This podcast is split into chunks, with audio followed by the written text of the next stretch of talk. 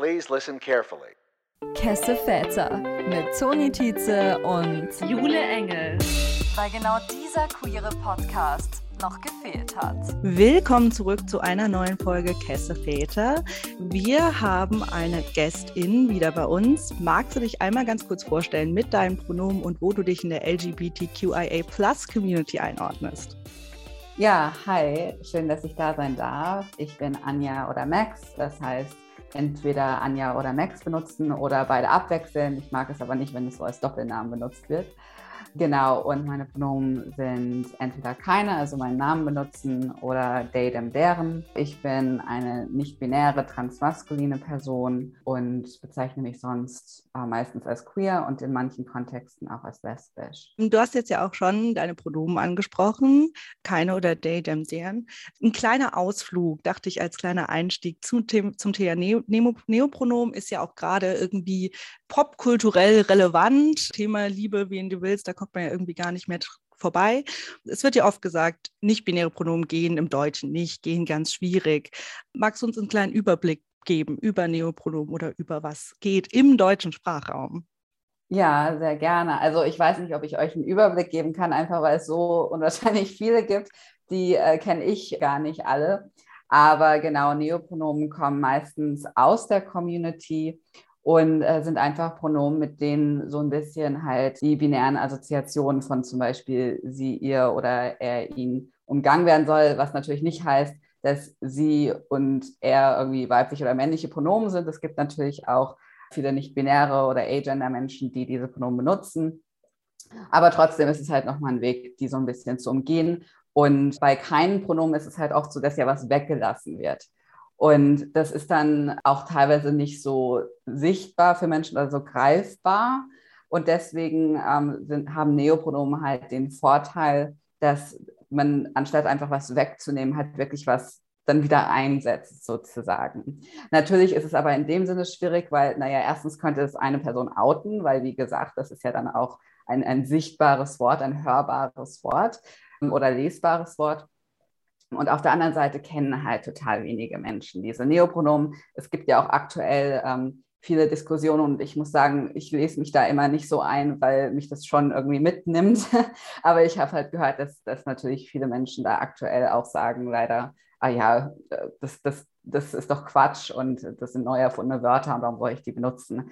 Genau, aber ansonsten, ähm, ich finde das eine ganz, ganz tolle Alternative und es gibt eigentlich genauso viele Neopronomen, wie es nicht-binäre Menschen gibt wahrscheinlich, weil es, wie gesagt, aus der Community kommt. Es gibt teilweise an anderen Sprachen angelehnte Neopronomen. Das they, them, deren, für mich ist das auch an das englische they, them, theirs angelehnt. Aber was ich halt hier super finde, weil ich weiß, dass auch manche Menschen they, them, theirs wirklich einfach im Deutschen benutzen, was ich auch total super finde. Ich kann nur von mich sprechen. Ich habe halt also den Gedanken, naja, für manche Menschen, die gerade auch die, die nicht so im Englischen drin sind, ist es vielleicht schwierig, they, them, theirs zu sagen, auch wegen dem TH. Und halt, während man Deutsch spricht und dann in dieses Englische, da habe ich selbst auch manchmal Schwierigkeiten, merke ich. Deswegen für mich hat sich dann they, them, deren besser angefühlt. Wenn wir jetzt mal grundsätzlich zu deinen Wurzeln zurückkehren und über dich mal konkret sprechen. Wie sieht es denn aus? Gibt es eine Geschichte aus deiner Kindheit, Jugend, bei der du schon Wissen hast können, dass du auf welche Weise auch immer queer bist? Hast du uns da eine Anekdote mitgebracht?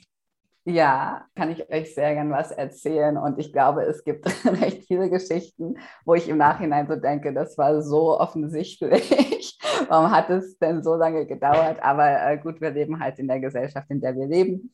Und ich muss sagen, ich rede nicht so gerne über Geschichten, wo ich irgendwie dann im Nachhinein sage, okay, daher wusste ich, dass ich trans bin. Also auf der Geschlechterebene erzähle ich nicht so gerne Geschichten, weil also ich meine, klar könnte ich da irgendwelche Sachen nennen, aber ich finde gerade bei dem Trans-Thema wird halt oft das benutzt, um irgendwie zu sagen, okay, du bist eine valide Transperson oder nicht. Du musst uns jetzt beweisen, dass das schon in der Kindheit so war. Und das finde ich sehr, sehr problematisch und irgendwie auch verletzend, mir das selbst zu überzustülpen, weil im Endeffekt äh, wird es dann immer an so trivialen Sachen festgemacht, wie irgendwie Spielzeug, wo ich mir so denke, naja, aber selbst irgendwie Cis-Jungs können mit Barbies spielen und Cis-Mädchen können mit Autos spielen. Äh, also das ist halt so, so ein willkürliches Merkmal irgendwie, warum soll ich denn jetzt daran festmachen, dass, dass ich schon immer trans war oder nicht. Genau, aber deswegen habe ich euch heute ähm, eine Story eher, die sich eher auf Sexualität bezieht, äh, mitgebracht. Und zwar, ich glaube, so mein allererster Crush ist ein bisschen peinlich, aber war von, ich weiß nicht, kennt ihr, kennt ihr das äh, Volksmusikduo Marianne und Michael? Ich tatsächlich nicht, nee. Ach schon, sowieso. Ja. Iconic. naja, offensichtlicherweise war das für mich halt dann Marianne.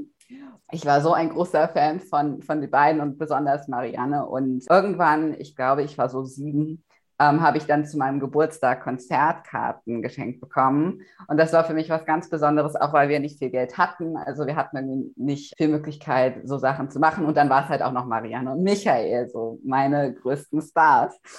Und ähm, Auf jeden Fall habe ich dann in Vorbereitung auf dieses Konzert, habe ich einmal Marianne einen Brief geschrieben, in dem ich, ich weiß nicht mehr, was ich reingeschrieben habe, aber anscheinend habe ich, konnte auch gar nicht so viel schreiben, aber äh, ich habe anscheinend ein Bild gemalt äh, von, von ihr und mir. Michael war natürlich nicht drauf. Ähm, und habe meine Nummer hinterlassen mit Bitte um Anruf. Und wir hatten tatsächlich so ein, ähm, ein, Blumenherz irgendwie bestellt oder ein Blumenstrauß, wo ein Herz drauf war. Also irgendwie schon voll gay. und auf jeden Fall sind wir dann zu diesem Konzert und in der Pause konnte man irgendwie die so treffen oder so. Ich weiß gar nicht mehr, was genau das war. Ich glaube, es war jetzt nicht offiziell Meet and Greet, aber die waren dann halt da irgendwie für Fans, die mit denen quatschen wollten. Und auf jeden Fall sind meine Mom und ich dann dahin ich stand da mit meinem Blumenstrauß und mit meinem Brief.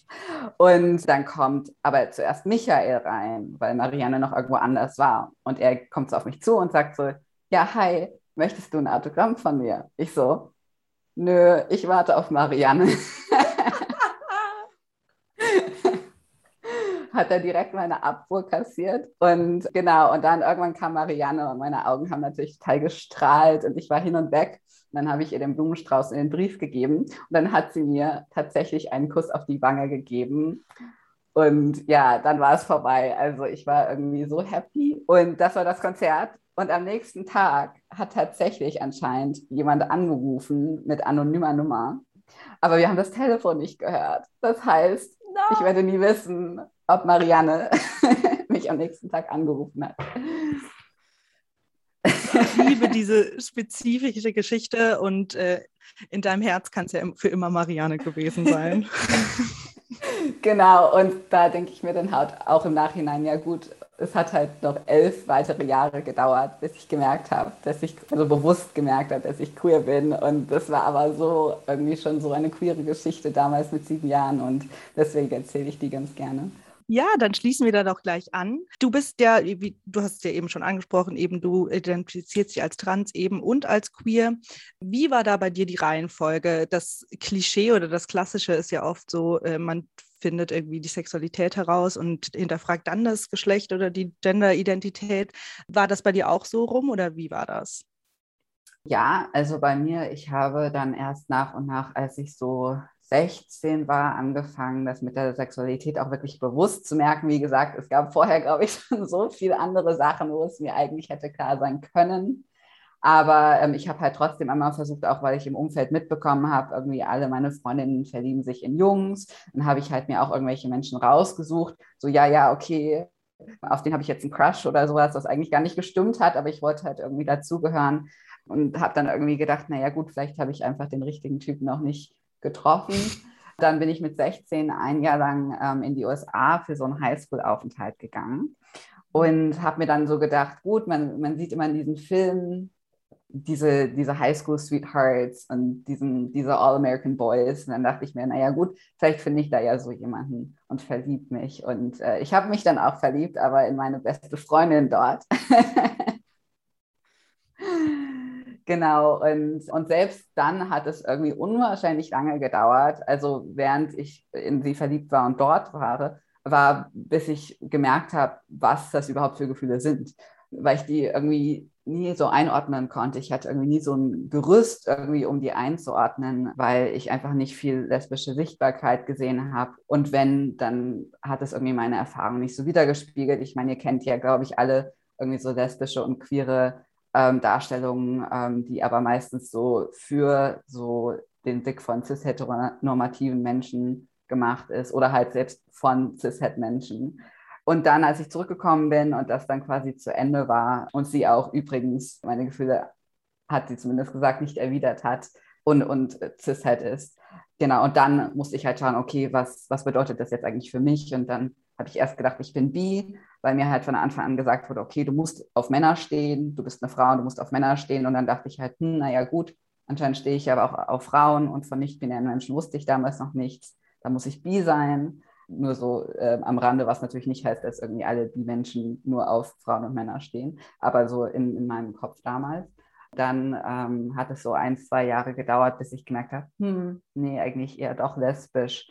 Und dann nochmal ein, zwei, drei Jahre, dann war ich so 22, bis ich gesagt habe, gut, eigentlich fühle ich mich mit queer am wohlsten, benutze aber in manchen Kontexten noch lesbisch. Genau, das heißt, äh, Sexualität war so eigentlich zuerst und, und dann, als ich dachte, okay, cool, jetzt habe ich da so meine, meine Begriffe ähm, und dann so, ach warte, jetzt kommt Gender. Magst du uns da ein bisschen mitnehmen, wie das angefangen hat, was da der Auslöser war?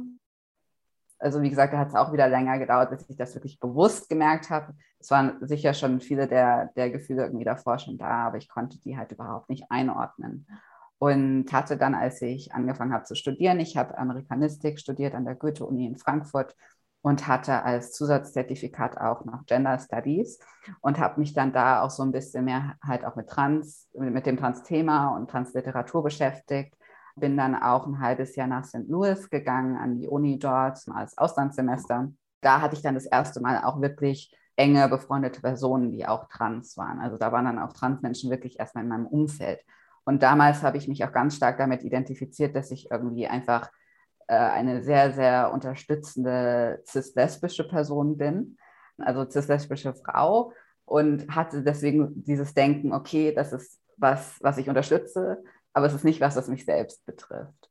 Genau, und das hat dann, und das war 2017, und dann 2018 habe ich schon so angefangen, hm, bin ich vielleicht nicht binär, weil ich da irgendwie das erste Mal gemerkt habe, wenn Menschen mich mit Frau oder Sie angesprochen haben, dass sich das irgendwie nicht gut anfühlt und nicht irgendwie so intellektuell so, äh, ja, keine Ahnung, ich möchte das nicht, weil, keine Ahnung, es ist nicht feministisch oder was weiß ich. Keine, also es war wirklich nicht intellektuell, sondern es hat irgendwie so wirklich auch körperlich und psychisch und emotional was mit mir gemacht und ging also sehr, sehr tief und deswegen habe ich dann so ein bisschen innegehalten und gemeint, warte, bin ich, bin ich vielleicht nicht binär und ähm, dem habe ich dann irgendwie so ein bisschen Beziehungsweise damals habe ich noch den Begriff hauptsächlich Genderqueer benutzt, dann irgendwann ähm, am Anfang. Und dem habe ich dann immer so ein bisschen mehr Raum gegeben, dieser Möglichkeit, dass ich vielleicht Genderqueer bin.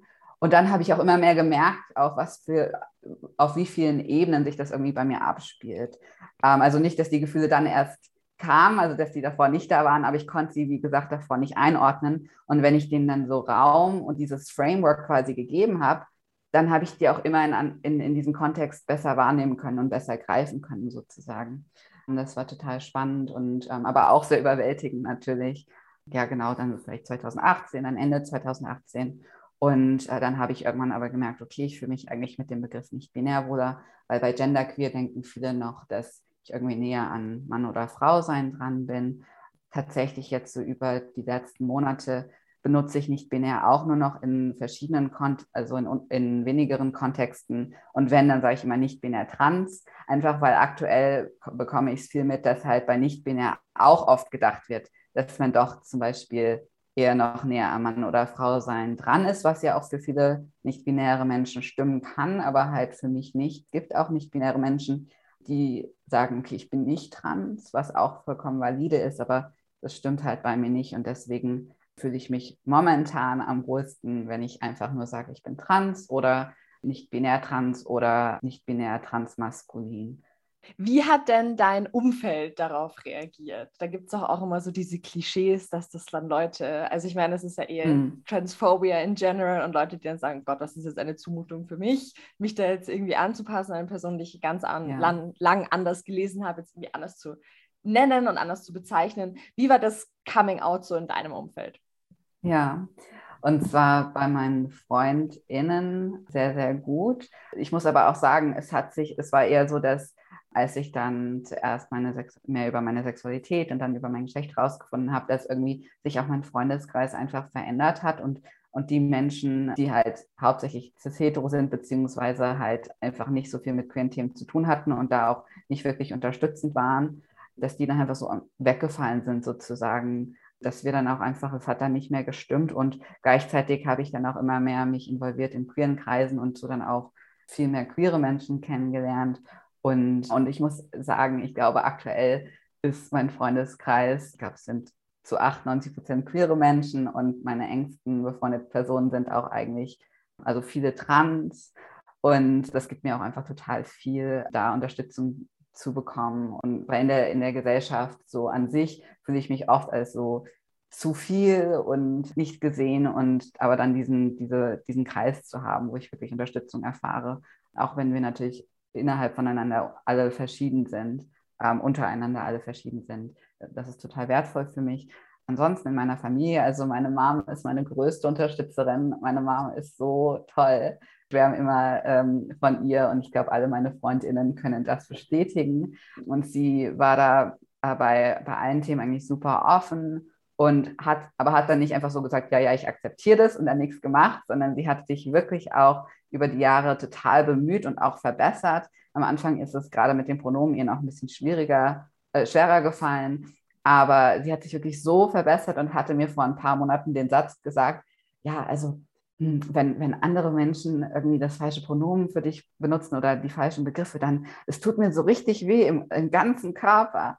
Und das war irgendwie so berührend für mich, weil man dann wirklich merkt, sie sagt es nicht einfach so, dass sie mich als, das, als die Person sieht, die ich bin, damit sie mich nicht verletzt oder sowas, sondern das ist halt wirklich, also es hat bei ihr so voll geklickt und sie sieht mich auch so, wie ich bin und äh, respektiert mich auch so und setzt sich auch wirklich ein. Bei dem Rest von meiner Familie ähm, habe ich mich tatsächlich als trans erst vor wenigen Wochen geoutet. Ich finde es einfach ein bisschen schwierig, weil ich glaube, wir haben nicht so viele Schnittpunkte miteinander, haben uns die letzten Jahre auch ein bisschen den Kontakt verloren. Und bei mir war es so, als ich aufgewachsen bin, habe ich halt so alle Kommentare, die irgendwas mit dem Thema queer zu tun haben, so absorbiert. Und ich glaube, also das, das stimmt aber auch bei allen Menschen in meinem Leben. Und viele können sich daran gar nicht so gut erinnern, aber ich als queere Person, das, also ich kann wirklich mich noch an spezifische Sätze erinnern, die irgendwie halt queerfeindlich waren. Und das macht natürlich auch was mit einem, auch wenn man sich dann outet und gesagt wird, ach, das ist in Ordnung für mich, bleiben bei mir halt immer noch diese Sätze hängen. Die könnten, diese Meinung könnte sich ja geändert haben, das ist ja alles vollkommen in Ordnung, aber trotzdem kreiert das halt so ein Umfeld und dann fand ich es irgendwie, ähm, gerade mit dem Trans-Thema war ich da sehr, sehr unsicher und habe dann ähm, tatsächlich Anfang letzten Jahres äh, mir gedacht, hm, wie, was kann ich dabei unterstützen, irgendwie bei diesem Coming Out? Und ich hätte eigentlich total gern so eine Broschüre gehabt, wo ich, äh, wo so die Basics drinstehen und ich dann aber auch selbst noch zusätzlich meine individuellen Erfahrungen eintragen kann und, und das, um die, äh, denen dann einfach zu geben, um so ein bisschen was zu haben, was Vorarbeit leistet und gleichzeitig so ein bisschen eine Sicherheit gibt, damit nicht gleich irgendwie ich alle Fragen abbekomme, weil gerade bei dem Thema nicht binär trans, äh, da haben viele einfach noch nicht von gehört. Genau, und ähm, ja, und dann letztes Jahr habe ich dann einfach diese Broschüre selbst geschrieben. und die ist halt eben im Dezember rausgekommen, ähm, passend zu Weihnachten oder zu den Feiertagen. Und ähm, das hat mir sehr geholfen, ja. Ja, ich glaube, so eine Broschüre brauchen wir irgendwie alle ein bisschen. Also das ist ja auf jeden Fall eine wichtige Arbeit, die auch von vielen viele profitieren können, oder? Magst du ein bisschen darüber reden, wie da auch andere Zugang zu finden können? Ja, total gerne. Also die Broschüre, ähm, noch ganz wichtig zu erwähnen, wurde von Lisa von Sind wir schon da ganz wundervoll illustriert. Genau, ihr könnt die auf meiner Website finden, www.am-schneider.com und die gibt es sowohl auf Deutsch als auch auf Englisch. Und äh, genau, und mir war halt gerade auch wichtig, die zugänglich zu schreiben, weil oft sind viele Infos, die man über nicht-binär findet oder das Trans-Thema allgemein, sehr auf entweder auf Englisch oder sehr akademisch angehaucht. Ich weiß nicht, ob das auch eure Erfahrung ist. Und ich habe mir gedacht, naja gut, aber wenn das irgendwie eine Person den Großeltern oder, oder äh, irgendwem aus der Familie geben möchte äh, und die Person irgendwie nicht Englisch spricht und oder nicht viel mit der Uni am Hut hat, dann ist es halt irgendwie überhaupt nicht zugänglich für die Person und, und nützt dann in dem Sinne auch nichts. Und deswegen habe ich mir wirklich zur Aufgabe gemacht, die gerade die deutsche Broschüre auch irgendwie in so einer Sprache zu verfassen, wo ich eigentlich keine oder kaum Anglizismen benutze. Ähm, halt nur zum Beispiel Wörter wie Agender, die ja so ein bisschen auch vom Englischen über, übernommen werden. Und halt auch nicht so wirklich akademische Sprache. Und ich muss sagen, das war für mich auch total wertvoll, dieser Lernprozess, so selbst so ein bisschen meine Sprache zu entelitisieren. Ich weiß nicht, ob das ein Wort ist, aber ich, ich mache es jetzt ein Wort. Und genau, das war für mich deswegen eine total wichtige Übung auch. Und ähm, auch diese Mischung zu finden, diese Balance aus, okay, schon eine Übersicht zu geben und, und viel Infos, aber halt auch nicht so viel, dass Menschen abschalten. Und deswegen ist es so ein bisschen eine Mischung aus, okay, es werden so Fragen gestellt, die oft kommen, also sowas wie, ja, beim biologisch gibt es doch nur männlich und weiblich oder ist das nicht nur ein Jugendtrend? Und die halt auch sehr, zumindest für mich, sehr anstrengend zu beantworten sind. Und wie gesagt, deswegen äh, habe ich die Broschüre so ein bisschen als Puffer genutzt, sozusagen. Genau, solche Fragen. Und dann habe ich die kurz beantwortet. Ähm, einfach so natürlich wie, natürlich ist, obwohl es eine allgemeine Antwort ist, ist es natürlich trotzdem noch von mir und den Sachen, die ich halt über die Jahre gelernt habe, auch von anderen Menschen in meinem Umfeld natürlich und ähm, durch meine Arbeit mit, mit queerer Bildungsarbeit. Aber das kann halt, wie gesagt, nur zu einer bestimmten, zu einem bestimmten Grad auch andere Erfahrungen widerspiegeln. Und deswegen gibt es danach immer so, ein, so, eine offene, so einen offenen Bereich, wo Menschen dann selbst noch was schreiben können. Also zum Beispiel, wie sie selbst die Fragen beantworten würden oder wie diese Frage auf sie zutrifft bei äh, Namen und Pronomen, dazu gibt es auch eine Seite oder zwei, kann man dann natürlich selbst schreiben, okay, diese Begriffe kannst du für mich verwenden, diese Pronomen. Und, und am Ende gibt es auch noch ganz viele Definitionen von Wörtern, die ich benutzt habe in der Broschüre. Da ist auch ein freies Feld, wenn, wenn Menschen sagen, okay, aber es gibt noch diesen Begriff, den, der war jetzt nicht mit drin. Also es ist sehr individuell anpassbar und genau, und deswegen hoffe ich, dass es einmal natürlich nicht binäre Personen selbst unterstützt, zum Beispiel beim Coming Out oder um einfach ähm, im Umfeld besser verstanden zu werden, weil ich das halt hauptsächlich auch einfach für meine Community quasi geschrieben habe. Und gleichzeitig hoffe ich aber auch, dass halt gerade CIS-Personen das Projekt unterstützen werden, weil halt oft kommt diese, diese Mühe halt dann doch von, von Trans-Menschen und ich finde das immer ein bisschen schade, weil eigentlich jetzt CIS-Menschen auch, jetzt CIS-Menschen die Person sind, die die Arbeiter auch investieren sollten. Und ich habe eigentlich schon von, von Menschen mit ganz vielen verschiedenen Identitäten Feedback bekommen. Das ist, ist jetzt zumindest sehr hilfreich und das freut mich total. Genau. Und auf der Website stehen da auch ganz, steht ganz viel Info und auch nochmal das, was ich eben gesagt habe. Und dann sind, äh, gibt es Links zur englischen und zur deutschen Broschüre und die gibt es ähm, einmal in physisch, aber auch in digital und es gibt äh, verschiedene Preisstufen, weil mir auch wichtig war, das irgendwie zugänglich zu machen, das Projekt. Und Menschen, die das irgendwie zum Beispiel finanziell mehr unterstützen wollen, dass die da auch einen höheren Preis auswählen können. Und Menschen, die sich sonst die Broschüre nicht leisten könnten, einen kostenlosen Download, äh, nehmen können oder halt bei der physischen Broschüre nur die Druckkosten zahlen können. Genau. Und mir war wichtig, dass ich halt oder dass wir 10% immer spenden, ähm, einfach um halt auch zurück an die Community zu geben ähm, ja, das waren jetzt so ein paar Infos. Stellt mir gerne noch Fragen, bevor ich hier einen Monolog führe. ich würde gerne beim Stichwort äh, Akademisierung irgendwie einhaken, weil du hast dich ja auch mhm. auf einem akademischen Level, du hast schon gesagt, du machst auch queere Bildungsarbeit, du hast dich auf einem akademischen Level auch mit Queerness auseinandergesetzt. Magst du ganz kurz über deine Masterarbeit mit uns sprechen? Mit was hast du dich da beschäftigt konkret? Ja, sehr gerne. Und zwar habe ich die, ähm, wann war das denn? Irgendwie seit der Pandemie, äh, weiß ich immer nicht, welches Jahr wir haben, wie alt ich bin. Also irgendwie. ähm, das war letztes Jahr, äh, Anfang 2021 habe ich die abgegeben, genau.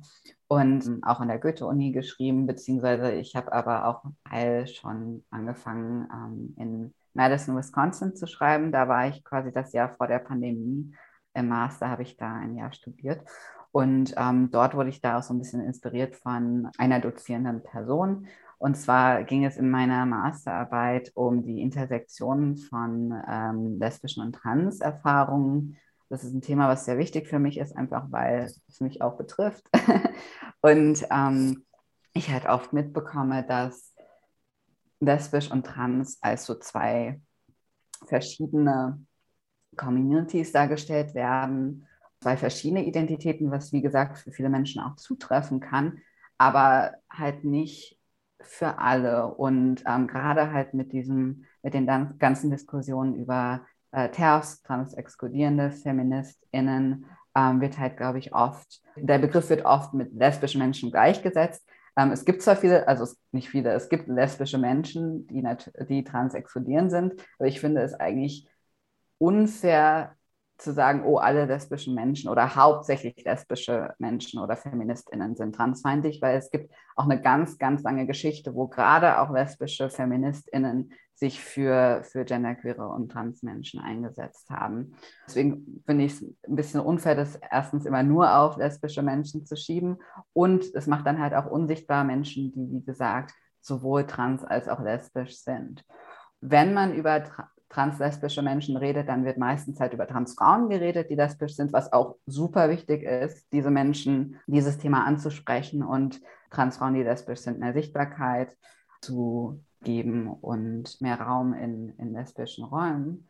Aber mir war halt auch wichtig, transmaskuline und nicht-binäre Trans-Erfahrungen und Transmänner, die sich auch als lesbisch verorten würden, sichtbar zu machen. Und deswegen habe ich darüber geschrieben. Und zwar habe ich aber angefangen vor ungefähr 100 Jahren.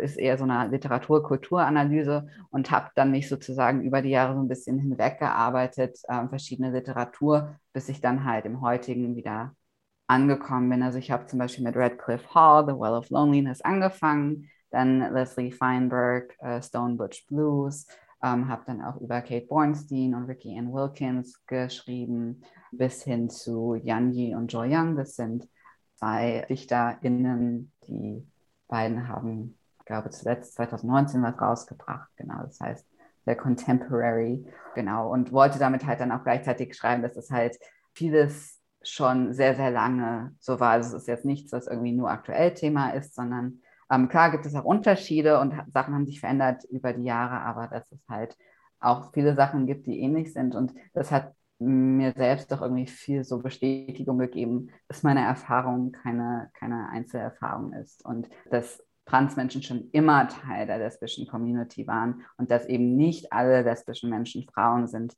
Das war auch so ein Hauptaspekt, der mir wichtig war, weil wenn, wenn ihr googelt, äh, lesbisch googelt, kommt halt ja Frauen, die Frauen lieben. Und wie gesagt, für viele Menschen ist das vielleicht so, aber was ist mit den äh, nicht-binären Menschen, die Frauen lieben oder nicht-binäre Menschen? Was ist äh, mit den Femmes und Butches, die sich schon sehr, sehr lange eigentlich außerhalb von Frau und Mann verorten? Was ist mit äh, den Transmännern, die das sind? Und wenn man halt alle diese Menschen irgendwie unter Frauen oder Frauensternchen, den Begriff finde ich auch nicht so toll, äh, verortet, dann, dann, dann ist das halt, also für mich persönlich zumindest total verletzend und ja, da fühle ich mich auch überhaupt nicht gesehen. Deswegen war das mir auch wichtig, einmal diesen, diesen historischen Erfahrungen irgendwie auch Sichtbarkeit zu geben und dann aber auch irgendwie mir selbst und anderen Menschen, denen es vielleicht ähnlich geht wie mir. Du hast natürlich über dieses Thema geschrieben, weil es dich auch irgendwie betrifft. Kannst du da ein bisschen das personalisieren und so vielleicht auch dein, weiß nicht, Dating-Life sharen, die Erfahrungen, die du vielleicht auch gemacht hast? Ich kann mir vor, ich weiß nicht, wie, wie dein Dating-Life ausschaut und Dating-Apps und keine Ahnung, aber ich glaube, es ist ein genereller Fakt, dass da habe ich auch letztens wieder ein tolles TikTok drüber gesehen, so wenn die erste Nachricht auf Tinder gleich ist, sorry, ich möchte nicht zu persönlich sein, aber darf ich dich das mm. und das fragen, gleich in Bezug auf die Bio, in der man wahrscheinlich schon irgendwie äh, sagt, okay, das sind meine Pronomen, das ist meine Queerness und so weiter. Keine Ahnung, wie es bei dir ausschaut, aber äh, magst du ein bisschen so über dein Dating-Life reden und deine persönlichen Erfahrungen in dem Kontext? Ja, Also ähm, ich muss sagen, ich bin jemand, ich mag Dating-Apps überhaupt nicht. Irgendwie fühle ich mich danach immer noch mehr alleine als davor.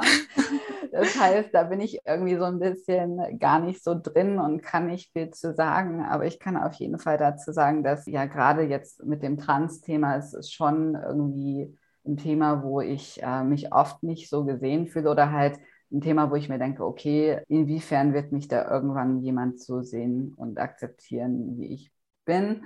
Weil in der queeren Community an sich, finde ich, ist es halt bei cis-queeren Menschen, viele sagen zwar, sie unterstützen Transmenschen, aber es ist halt öfter dann eher oberflächlich beziehungsweise gerade als nicht-binäre Person habe ich dann doch schon oft Misgendering erlebt von Menschen, die sich jetzt als sehr queer-freundlich oder transfreundlich beschreiben würden.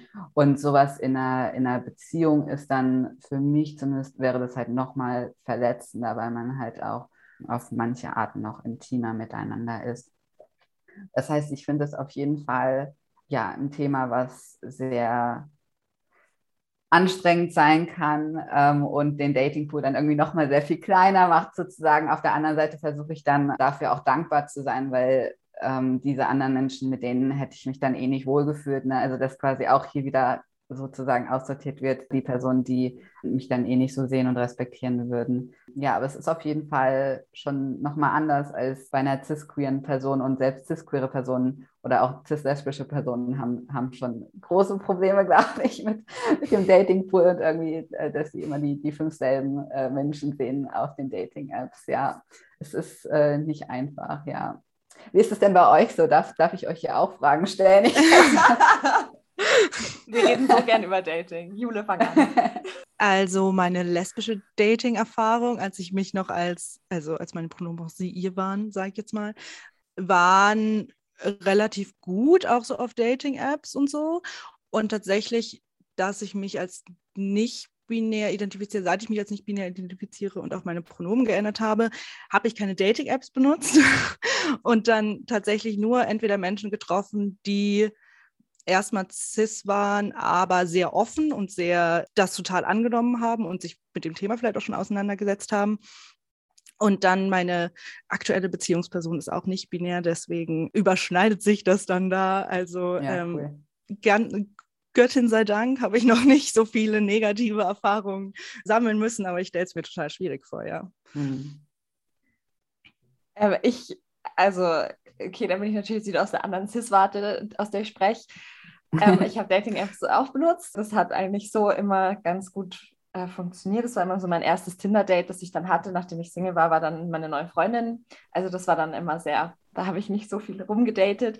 Aber ich habe mich schon auch im Gespräch natürlich mit Trans-FreundInnen äh, darüber gesprochen, so eben ich als lesbische Frau, wie würde ich mich jetzt fühlen, wenn ich jetzt eben eine Trans-Person daten würde?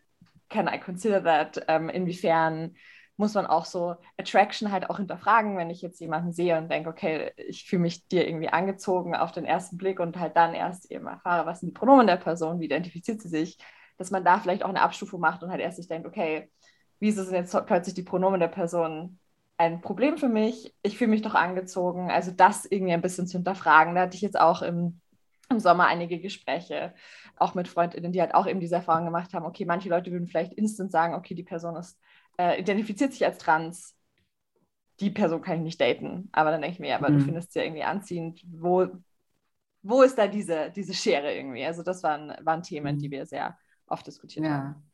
Ja, und ich finde das voll interessant auch, weil man manchmal, ähm, also in meiner Erfahrung, das irgendwie auch so an Labeln festhält. Und auf der einen Seite kann das was unwahrscheinlich Wertvolles sein und äh, so Label können einem viel geben. Aber auf der anderen Seite, wenn man halt dann irgendwie dann sich selbst sowas ja, irgendwie sich selbst zurückhält oder sowas, weil ja, aber ich bin doch so und so und die, die mhm. dominante mhm. Definition von diesem Begriff ist so und so, dann ja, ich finde das dann irgendwie auch schade, wenn man sich selbst dann irgendwie eine Erfahrung verwehrt oder halt dann auch verwehrt, den anderen Menschen wirklich zu sehen. Ja, ja, voll, finde ich ein voll spannendes Thema. Ich kann mir das auch vorstellen, gerade ähm, das ist ja vielleicht auch bei dir ein bisschen der Fall, wenn man sich irgendwie jahrelang als lesbisch identifiziert hat und dann eben eher transmaskulin sich identifiziert, ob man dann die Sexualität quasi anpassen muss, einfach mhm. ähm, weil sich da die Label ändern oder, oder wie siehst du das? Ja, also ähm, das ist tatsächlich sehr komplex für mich, weil auf der einen Seite finde ich total wichtig, lesbisch trotzdem zu benutzen, um halt Sichtbarkeit zu schaffen, dass es eben auch lesbische Menschen gibt, die nicht Frauen sind.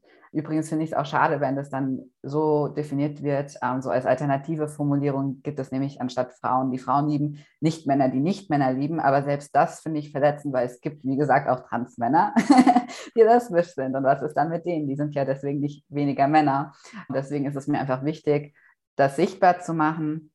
Auf der anderen Seite wenn ich dann aber manchmal lesbisch benutze, es kommt sehr auf den Kontext drauf an, weil manchmal habe ich dann aber auch das Gefühl, dass mir mein Transsein und mein Geschlecht dann eher abgesprochen wird, gerade weil ich dann halt in diese Schublade ja eine Frau, die eine Frau liebt, gesteckt äh, werde. Also es ist sehr komplex und, und gleichzeitig, ich bin auf äh, dem Land aufgewachsen und wohne aktuell hier auf dem Dorf. Und da ist es, benutze ich sogar lesbisch, nicht nur um meine Sexualität zu beschreiben, sondern eben auch so ein bisschen um mein Geschlecht zu, zu beschreiben, weil lesbisch ähm, in sich schon so ein bisschen hat, ah ja, eine, in Anführungszeichen eine Frau, die irgendwie nicht so in das Geschlechterbild passt und oder halt eine Person einfach die Geschlechternormen überschreitet.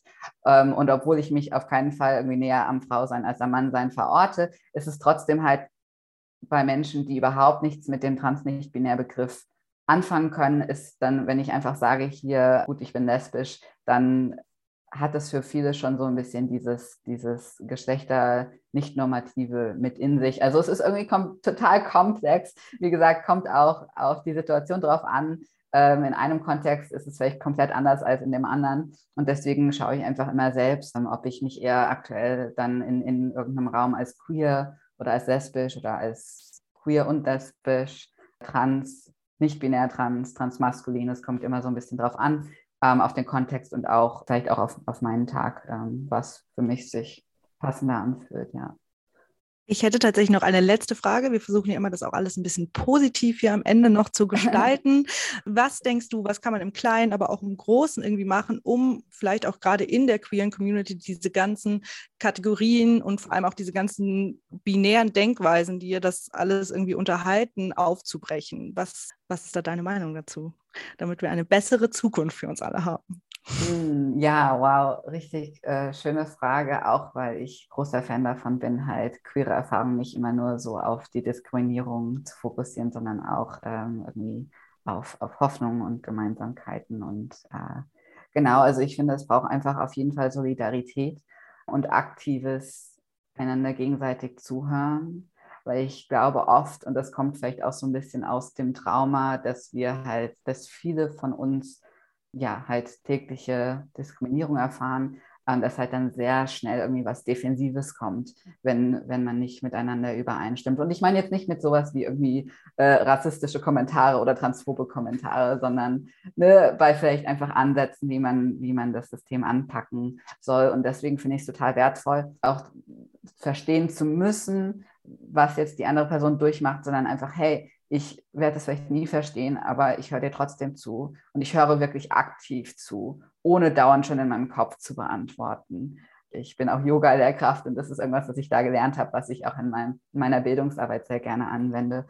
Deswegen einfach größere Solidarität und auch gleichzeitig, wenn man an feministische Ansätze denkt, fände ich es schön, wenn man dann nicht so, okay, Frauen gegen Männer oder nur Frauen und, und äh, feminin gelesene Personen erfahren irgendwie Sexismus oder geschlechterbasierte Gewalt. Das macht ganz, ganz viele Menschen unsichtbar. Auch transmaskuline Personen zum Beispiel, die auch zum Beispiel Sexismus erfahren oder sogar auch Frauenfeindlichkeit, wenn sie als Frauen gelesen werden. Ich finde, das braucht da einfach so einen sehr viel weiteren Blick, der sehr viel komplexer ist und auch wirklich dann alle Erfahrungen sieht. Weil wenn man immer halt das wieder in doch irgendwie selbst zum Beispiel mit Frauensternchen so in eine doch irgendwie wieder binäre Form von Unterdrücker und unterdrückte Person macht, ähm, dann, dann verkennt man halt viele Menschen und, und macht die sehr komplexe Realität dann doch sehr, sehr, sehr binär und sehr unkomplex. Das heißt, da würde ich mich einfach freuen, wenn so von allen Geschlechtern auch mehr Solidarität kommt und äh, mehr Komplexität gesehen wird. Ja. Sehr schön. Ich glaube, wir könnten noch tausend Jahre weiterreden, aber vielen Dank, dass du da warst. Ähm, es war ein wirklich sehr spannendes Gespräch. Ja, Danke vielen, dir. vielen Dank, dass ich da sein durfte. Was für ein toller Talk. Ganz viel gelernt.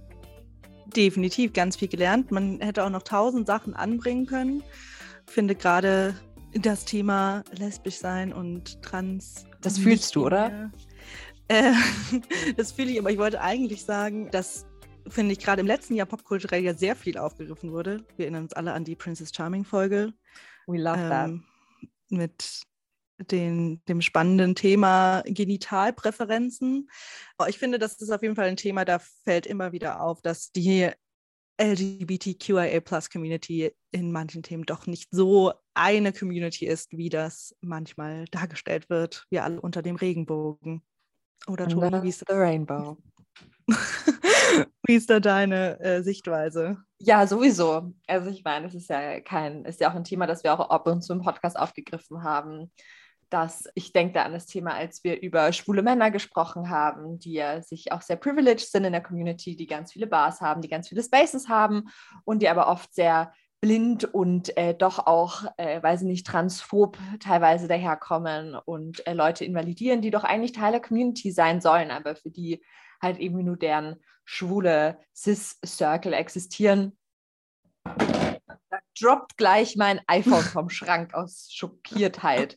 Ja, also das ist, das ist definitiv ein wichtiges Thema. Aber Jule, to end on a more positive but also sexy note. Ja, give it to me. Daddy. Wir haben gerade im Aftertalk noch ganz viel über das Thema Daddy gesprochen. Das stimmt eigentlich gar nicht. Ich weiß jetzt auch nicht, warum das bei mir so hängen geblieben ist. Ähm, das Wort Daddy ist vielleicht zweimal gefall gefallen. Aber wir nennen uns weniger Daddy als am Anfang. Ich finde, das sollten Oder? wir. Ähm, uh, ich habe was Tolles. Seven fundamental characteristics of a daddy dominant. Oh. So, das, ist doch passend zu, weiß ich jetzt auch nicht. zu uns. What's true, what's false? Okay, Jule, also es gibt sieben Punkte. Oh Gott, ich sehe da ganz. Oh, oh je, oh je. Gut, dass wir ein Podcast sind und man nicht Sachen sehen muss. Jule, Sehr schön. von dieser Website 1 bis 7, was ist der Characteristic, der dich am meisten anspricht? Nur von der Zahl her. Nur von der Zahl her würde ich sagen, die Nummer 5. Die Nummer 5. Okay, Nummer 5 ist. Ähm, Ziehen wir beide eine Zahl und dann äh, schauen wir, ob es zu uns passt, ob, ob das Ja, unsere cute. Daddy Dominance ist. Okay, you're number five. I'm number one, because I'm the number one. Oh Du hast ja auch einfach schon gelesen wahrscheinlich. Nein, gar nicht. Okay, also wir fangen mit dir an. Ähm, Nummer 5 heißt, ich mache jetzt natürlich, es ist natürlich jetzt mit he, okay, the daddy, okay. He wants to be her guide and advisor. As the girl makes her way in the world, daddy wants to be there to answer her questions, calm her fears, make her insecurities go away, and give her sound advice based on his years of experience. Okay, Was wir ist haben denn jetzt das für ein patronizinger Bullshit? Patronizing, ja, naja. Bist du irgendwie Okay. surprised? Okay, Jule, du bist eher so das Wissen, du bist eher so die Sicherheit. Okay, okay, okay, number one. Mm, mm. Her number one Gaslight. fan. The daddy usually believes in his girl more than she herself does and often uses the wisdom of his age to see her not only for who she is, but also for who she can become. A daddy's eyesight lights up when the girl enters the room. He's proud of her and praises her for not just for what she accomplishes, but for what she attempts and for who she is. He accepts her for who she is, flaws and all. Also ich möchte nie mehr diese Seite besuchen. Das ist mein Ähm, Fazit. Das sind nicht die Daddy-Vibes, die wir in die Welt raussenden wollen. Ich finde es auch nicht so sexual, wie ich dachte, aber hier steht schon auch, a daddy and his girl might not have a sexual relationship at all. Since this is typically a D's construct, there's usually a sexual component, but as can be seen from the above list of characteristics, sex is not the largest factor or the motivating force in this type of relationship. Okay. Oh, a daddy may have more than one girl, may be married and have a girl too, or may have other types of combinations, but it is rare for a girl to have more than one daddy. Schau uns an, Jule. Wir sind zwei Daddies. Mit ganz vielen Aber Girls. haben, wir haben ja nie, wir haben nicht. mhm, Okay. Gut. Das lassen wir jetzt einfach irgendwie mal so stehen, egal wie problematisch diese Aussagen das war sind. ganz, ganz problematisch und schlimm. Ein guter Kontrast zu diesen Weisheiten, die wir davor im Talk gehört haben. Genau, worauf wir auch hingewiesen wurden, ist, dass unsere Folgentitel African American Vernacular English sind. Und da wir uns natürlich eigentlich auch nicht äh, sprachkulturell äh, das aneignen wollen, ändern wir jetzt unsere Folgen. Ab jetzt. Und ähm, da machen wir nochmal ein Brainstorming-Session, wie wir das gut anpassen und trotzdem natürlich. Genau, wir waren uns dem, dem Thema an sich bewusst, aber nicht, dass diese, dieser Slogan, dieser, dieser Slogan auch darunter fällt. Fix. Alright, dann, das war's mit einer Folge Kesse Väter. Nächste Woche wieder nur mit uns zu zweit. It's gonna be hard. Oh, seid gespannt. Wir wünschen euch eine queere Woche. Bleibt Kess. Bleibt Kess.